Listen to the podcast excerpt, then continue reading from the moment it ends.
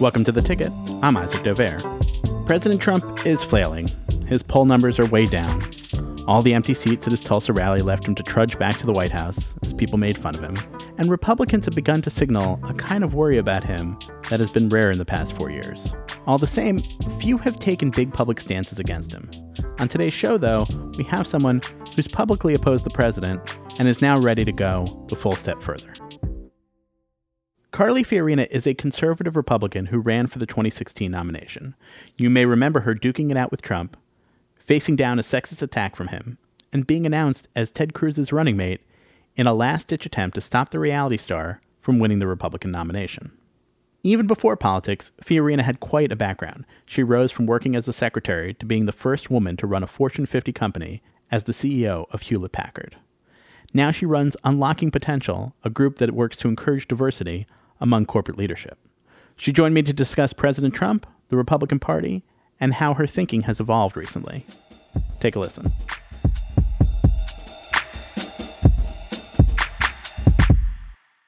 Hi, Isaac. Hi, Carly. How are you? I'm good. How are you? However, any of us are at this point. yes. Well, although here I have to say, you know, we have to find our moments of joy where we can, and here it's a beautiful summer day. So. Yeah, you're you're uh, in Virginia, right? Yes. Uh, our offices are in Alexandria, and my home is in Mason Neck, which is, you know, down the Potomac River a little ways past Fort Belvoir. So, if I have to shelter in place, it's a lovely place to do it as we've all been trying to figure it out, I guess that, that gives you uh, a better way than some other situations could be. Your life has been one that's been out dealing with people all the time. It must be weird to be uh, socially distanced. Yes, it, it's a perceptive point. It was, of course, from the point of view of the organization, concerning because everything just stopped. And so while on the one hand it was personally kind of refreshing to be home every day and cook dinner for my husband every night and you know uh, be here on the beautiful potomac river organizationally it was a bit concerning. How do you keep people focused and what do we need to do and how do we work with our clients? I think we've found a rhythm as a family. I think we've found a rhythm as an organization and they've given us an opportunity to rethink some things as well well, let's talk about some of that rethinking, I guess. Uh, let me start with uh, uh, Tom Nichols, who's a professor and a writer. He's a Republican, but he is uh, someone who has very clearly distanced himself from Trump. He tweeted a few weeks ago I'm not sure who my people are. You ran as a Tea Party candidate yourself for Senate in 2010. You ran for president in 2016. You were briefly a candidate for vice president as you've reflected over this time and over these years with what's been going on in the Republican Party, do you know who your people are? Well, I've never really thought about it that way, honestly, because I don't think our first loyalty belongs to our party. And I wouldn't describe myself as a Tea Party candidate. Let me just start with that. If you look back at the things I've said over many years, I've been very consistent um, people closest to the problem know best how to solve it. Power concentrated is power abused. Small business is the engine of innovation and growth in this country, not big concentrated businesses that use big concentrated government to get what they want. I've been very consistent in those things. And I've also been consistent in saying that while I am a registered Republican, I don't believe I owe loyalty to a party. I believe I owe loyalty as a citizen to my community, to the Constitution, to other Americans. And I think we have witnessed, particularly in the era of Trump, but prior to that as well, what George Washington warned us about, which is that the trouble with political parties is people will come to care only about winning and they'll forget about values and governing. So I'm unconcerned about whether I'm a loyal Republican or not, and I'm unconcerned about where, quote, my people are in a party structure. I feel like we should just get this out of the way. Have you made up your mind about who you're going to vote for in November? Well, I've been very clear that I can't support Donald Trump. And, you know, elections are binary choices. Um, I will say this I think, I hope that Biden understands that this moment in history calls for him to be a leader, not a politician. But so you are voting for Joe Biden? Well, it's not till November, is it? I'm not voting for Trump. But if it's a binary choice, it's a right? binary choice. So, uh, you know, if faced with a binary choice on a ballot, yes. But I'm I'm making, I think, just as important a point, which is he will get a lot of pressure, as all politicians do, to be a politician. And yet, I think what the nation is looking for is a leader. What's the difference? Well, politics is about win lose. I'm right, you're wrong. It is unfortunately often about an argument between extremes. Leadership, on the other hand, is about problem solving and making progress and changing the order of things for the better, which means it's about humility and empathy and collaboration. And I think this moment calls upon Joe Biden to be a leader. I am encouraged that Joe Biden is a person of humility and empathy and character. I think he's demonstrated that through his life. I want to juxtapose that to something that um, John Bolton has been saying as he's been promoting his book uh, in the last couple of days. He has described President Trump as uh, a mortal existential threat to America. He says he hopes that Trump loses, that he doesn't have any real lasting impact on America. He's also said he is not going to vote for Joe Biden. He's going to write in a conservative Republican. And so, what do you make of that? Because what I what I'm confused by is if you know you're not voting for Trump and it's a binary choice, then you are voting for Biden, which puts you in a different spot from where Bolton is, right? Yeah. I don't really know what to make of that. Uh, you know, I think, I mean, I can't read John Bolton's mind, but I think John Bolton is desperately trying to preserve some position in the Republican Party as a conservative Republican. And maybe that's what causes him to say that. I, I don't know. I can't read his mind. But that thinking is not just his, and it seems to me, it seems to a lot of people that if, it, especially given what we saw in 2016 when President Trump won 46% of the vote, but because of both the Electoral College and before that, because there were two third party candidates that people voted for, in addition to a number of write ins, that that was enough to win. That uh, if you don't want Donald Trump to be president, then you must be voting for Joe Biden. It, like it just by uh, you can blame our two party system, but that does seem to be the situation here, right? I, I agree. I agree with that. But elections are, at least right now, it's a binary choice. Look, I voted for Donald Trump. Uh, I wasn't happy to vote for Donald Trump. I did it with great trepidation. It's why I campaigned for Ted Cruz because I thought he was the only Republican who had a chance of beating Donald Trump. And I thought Donald Trump was going to be devastating over time for our party. But I also thought that Hillary Clinton was a politician who had been around way too long and whose policy positions I didn't agree with. And I think what I have seen since my vote is a person who lacks character and does not have a set of principles. And I think character and values and principles are actually even more important than policy because policy gets worked through the political system. But character and values and principles are the guardrails on the most important decisions that are made.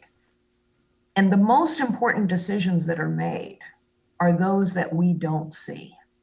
And people talk about the judges or tax reform or those sorts of things. Yes, look, I applaud his Supreme Court justice picks and the justices that he's appointed to the lower courts. And I'm pro life and I didn't agree completely with his tax reform package. Uh, I didn't agree with the bailout of big companies. I mean, I don't always agree with the positions the Republican Party has taken, but yes, there are plenty of policy differences that I have with Joe Biden, and there are plenty of policy differences that I have with the more progressive wing of the Democrat Party. And yet, I think when Biden talks about the soul of the nation, I think what he's talking about is values and principles and character. Principles like co equal branches of government, principles like problem solving should be a collaborative process, a bipartisan process. Humility and empathy really make a difference in leadership. And I think Biden has demonstrated both humility and empathy. Do you have a relationship with Joe Biden at all? Do you know him? I, have met him uh, over the years, but no, I, I would not describe myself as having a relationship with him. Have you spoken to him recently? No. I guess he'll he'll get a surprise from hearing that he's got your vote. uh, you brought up the, the issue of abortion, which I think is uh, one that obviously for many people is uh, uh, very visceral and uh, goes beyond politics. Uh, as you said, you are pro life, you are opposed to abortion. Uh, Donald Trump has, he was just speaking the other day about how he participated in the March in Washington against abortion, that he has appointed judges who would uh, restrict abortions that is an issue of life as far as you're concerned, right? Those are not fetuses, those are lives. How does one reconcile that in thinking that if Joe Biden is the president, he, at least in terms of the policy that he is backing, would be for expanding abortion rights, would uh, appoint judges who would also be uh, in favor of uh, protecting Roe v. Wade, uh, but much more than that, too. Well, I think it's a great question because I have many, many pro life colleagues and friends who believe that this issue is more important than any other issue. And it is one of the reasons that they, as people of values and character, are willing to overlook everything else about Donald Trump. And I don't um, judge them for that. It is, however, also a great example of why I say I hope that Joe Biden will be a leader, not a politician. So, one of the things that I have said to the Republican Party on the issue of life is let us not start at the extremes. Problem solving is different than politics. There are real opportunities to limit abortion in real ways. And somehow, Republicans and Democrats have never come together on something that the vast majority of people agree on. The vast majority of Americans agree that abortion for any reason at all after five months is wrong. And yet, we haven't made progress on that, despite having pieces of legislation in front of us. That's because playing politics on the extreme. You're either pro choice and any abortion anytime is okay, or you're pro life and there is no middle ground and we have to pass amendments on personhood. We're not making progress. And so let's focus on making progress where people agree and actually solving a problem. Let's start there. I would also say this that if we care so deeply about unborn life, and I do because I think every life has enormous potential and is gifted by God, and I think abortion is used discriminatively against poor people and people of color. But if we care about life that's unborn, we need to care about life that's in this world too. And that means we actually have to make progress on criminal justice reform and police reform. And we have to stand up and recognize systemic racism and structural racism and make real progress on that because too many lives that are here are being wasted and ignored and dismissed and overlooked and sadly murdered in broad daylight.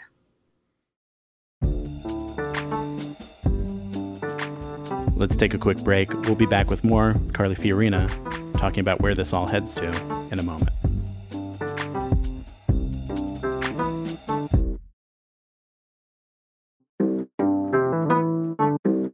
I feel like even though it's been 10 years since you ran for Senate, there, there was an ad that you had that stays in people's minds forever, which is known as the Demon Sheep ad. Um, it's worth watching for anybody who um, may not remember it, but part of what it was was criticizing your Republican opponent for being a fiscal conservative in name only, an FCINO. Uh, that in name only was a play on Rhino, Republican in name only. I'm guessing that a lot of Trump supporters uh, might listen to what you've said about him and what you said about voting for Biden and say you're a rhino. What would you say to them? I'm not concerned by it. We are not asked as American citizens to pledge allegiance to a party.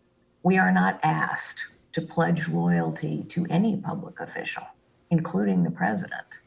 I am not asked as a citizen, nor are any of us, to play on a team other than the team of our nation or our community. And so they can call me whatever they'd like, but I think it misses the point. And, and I think this is why people are so tired of politics. Politics has become a game of winning and losing. And whose team are you on? And what? That's right. I, whose team are you on? And you know it's like worldwide wrestling. It's like football you know doesn't matter what my team does. I'm for my team no matter what. That is not advancing american interests. So uh, i've been called worse i guess. We're in a period where there's a lot of interest in rethinking the economy because of what has been exposed by the pandemic in your mind and the way that you see fiscal conservatism, what's the fiscally conservative way to rethink the economy? Well, I think it starts with this fundamental principle power concentrated is power abused. What's happened over decades and decades is big companies have used the power of big government to make their businesses bigger and more powerful and profitable. That's just a fact. It's true in many, many industries. Washington, the way it's structured, favors the big, the powerful, the wealthy, the connected. And so that means, in my view, that wherever possible, we block grant money to states instead of keeping it in Washington, D.C. I think we should have done that in the CARES Act as we deal with the coronavirus.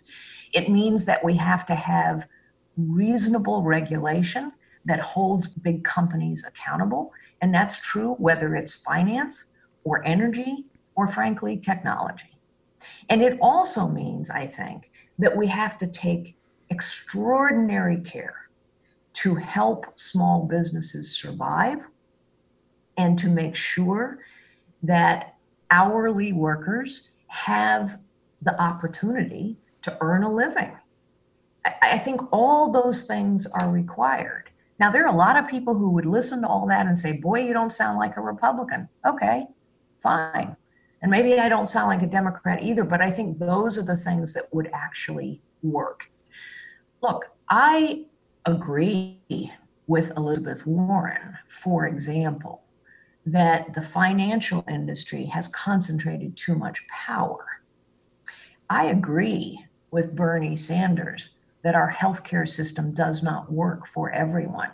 Where I disagree with them profoundly is their answer is a big government program.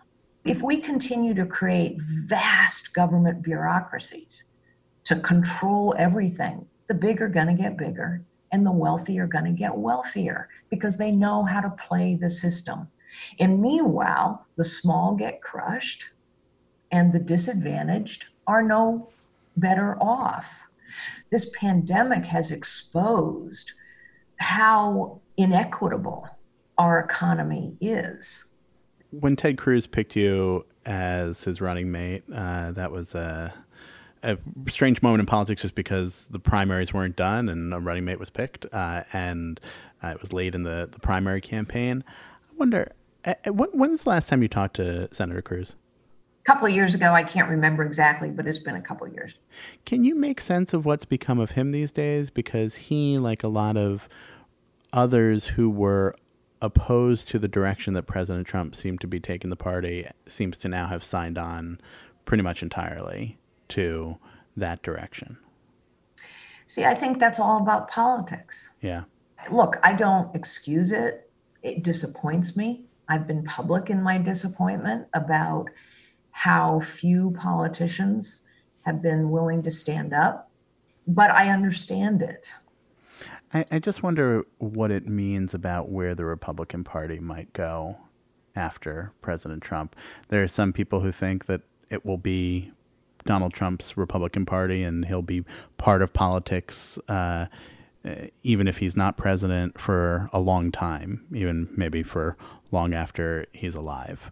Uh, that he's lit up a sort of nationalist, populist, uh, aggressive, personal uh, approach to politics. Uh, and then there are some who feel like, should he lose, there'll be this kind of waking from a dream moment where people say, like, ah, Donald Trump. Like, it's sort of the way that President Trump talks about people who have turned on him. Like, I don't really know that guy.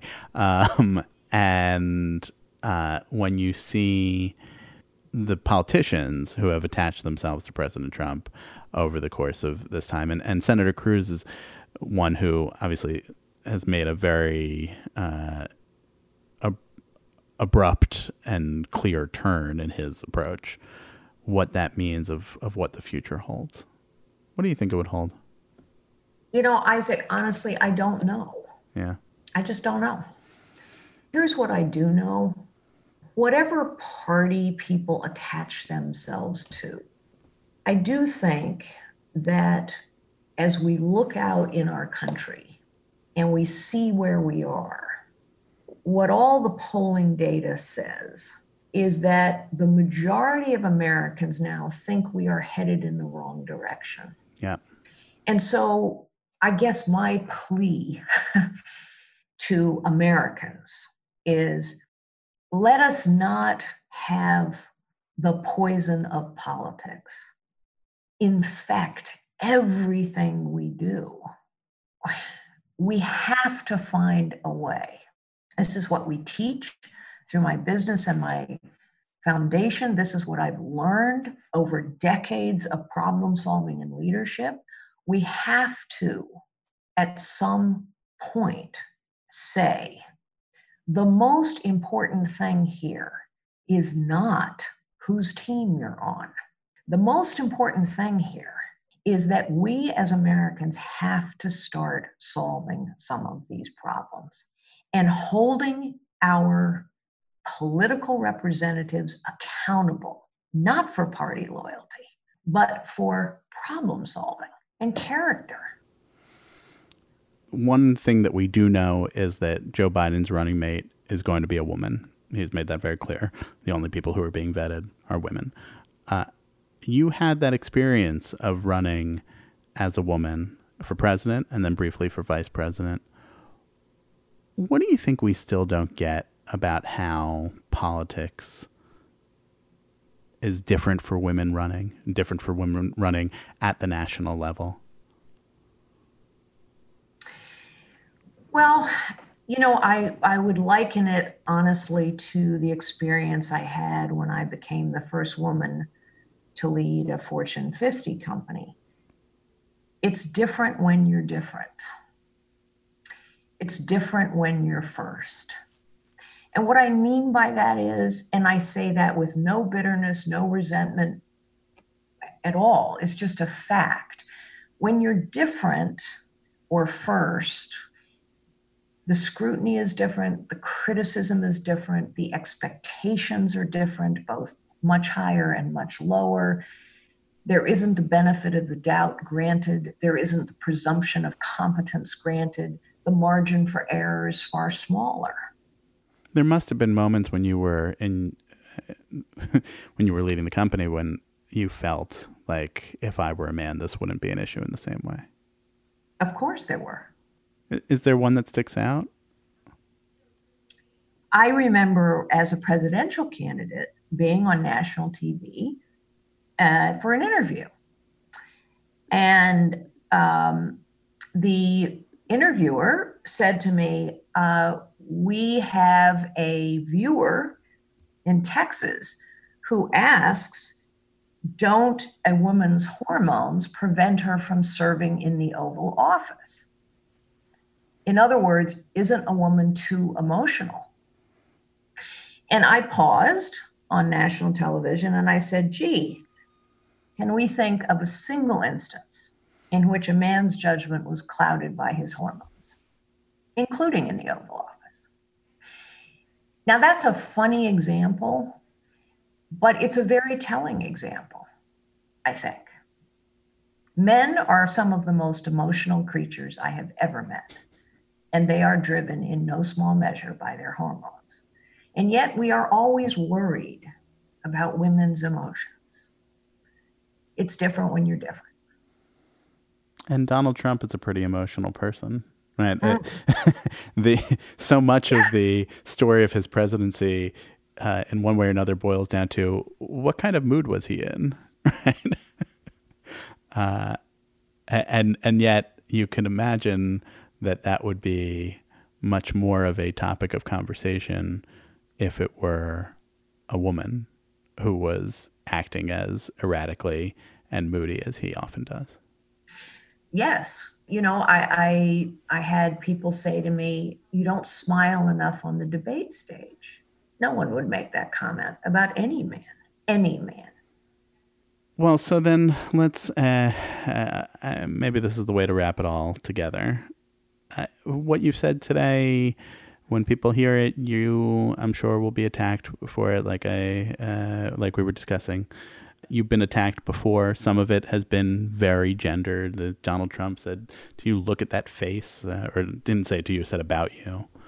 And just wonder when that is happening, when you're living through whether it's that kind of attack or that interview you discussed, what it feels like and and how it how you process that in then obviously not letting it deter you from what you want to do and what you want to say and what you feel you need to say and need to do.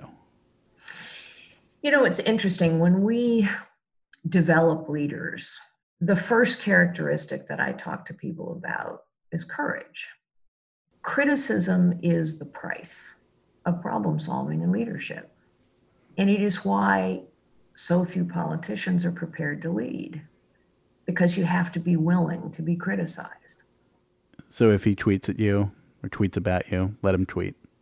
Honestly, let anybody tweet.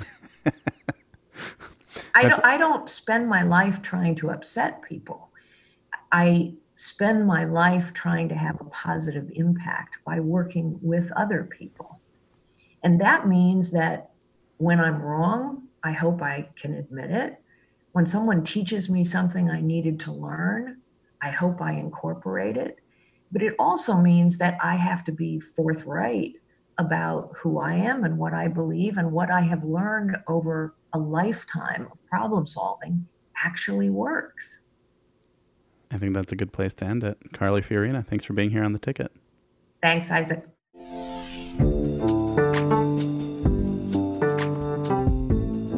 That'll do it for this week of The Ticket Politics from the Atlantic. Thanks to Kevin Townsend for producing and editing this episode, and to Catherine Wells, the executive producer for Atlantic Podcasts.